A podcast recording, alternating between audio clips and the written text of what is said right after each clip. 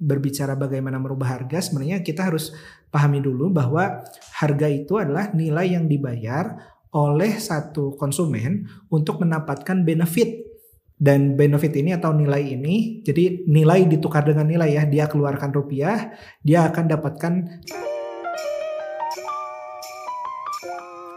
Oke, ada pertanyaan dari Juragan, yaitu bagaimana tips menaikkan harga suatu produk?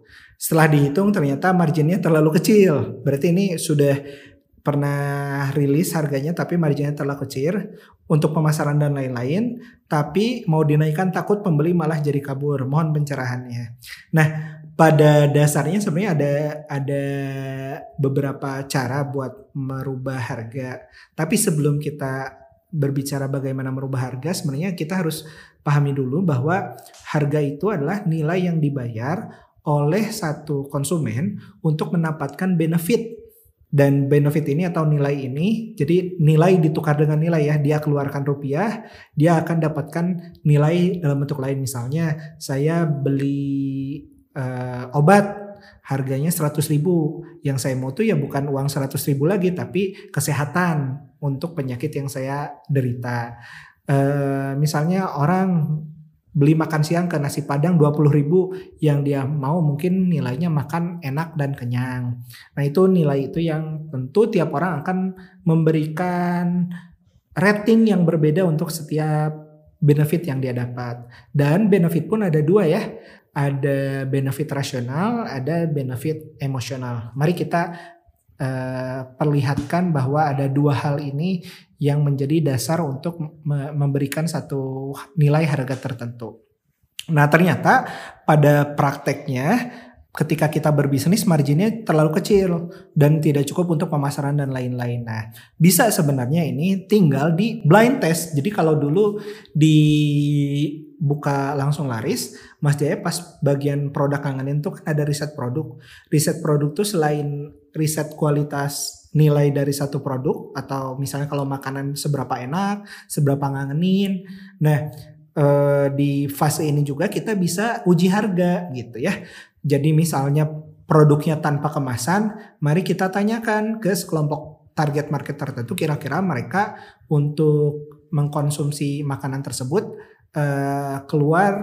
berani keluar uang berapa. Nah, dari sana kita dapat rentang tuh, ada yang mungkin untuk satu keripik berani bayar 5.000, ada yang 10.000, bahkan kalau dia suka mungkin dia berani bayar 20.000.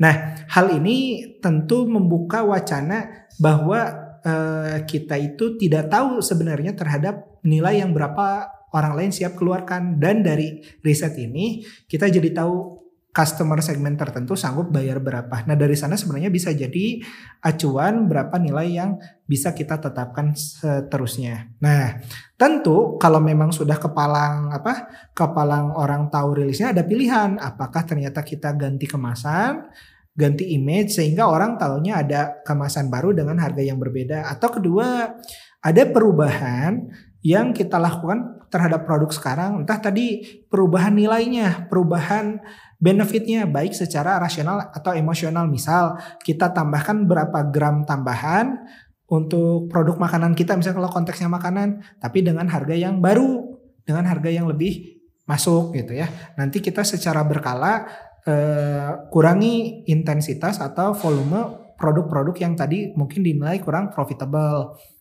Itu salah satunya. Atau kita tambahkan nilai-nilai benefit emosional sehingga si produk ini dirasa masuk ke harga tersebut. Itu secara gambaran besarnya. Dan tentu hal ini akan lebih teruji kalau kita uji pasar tadi, baik dengan blind test ataupun dengan uji harga gitu ya. Blind test itu dalam artian kita tanyakan ke sekelompok orang kira-kira mereka siap bayar berapa. Atau yang kedua uji harga, kita udah set harga tertentu ke kelompok tertentu, barangkali kita salah target marketnya. Kurang lebih seperti itu. Mudah-mudahan membantu ya.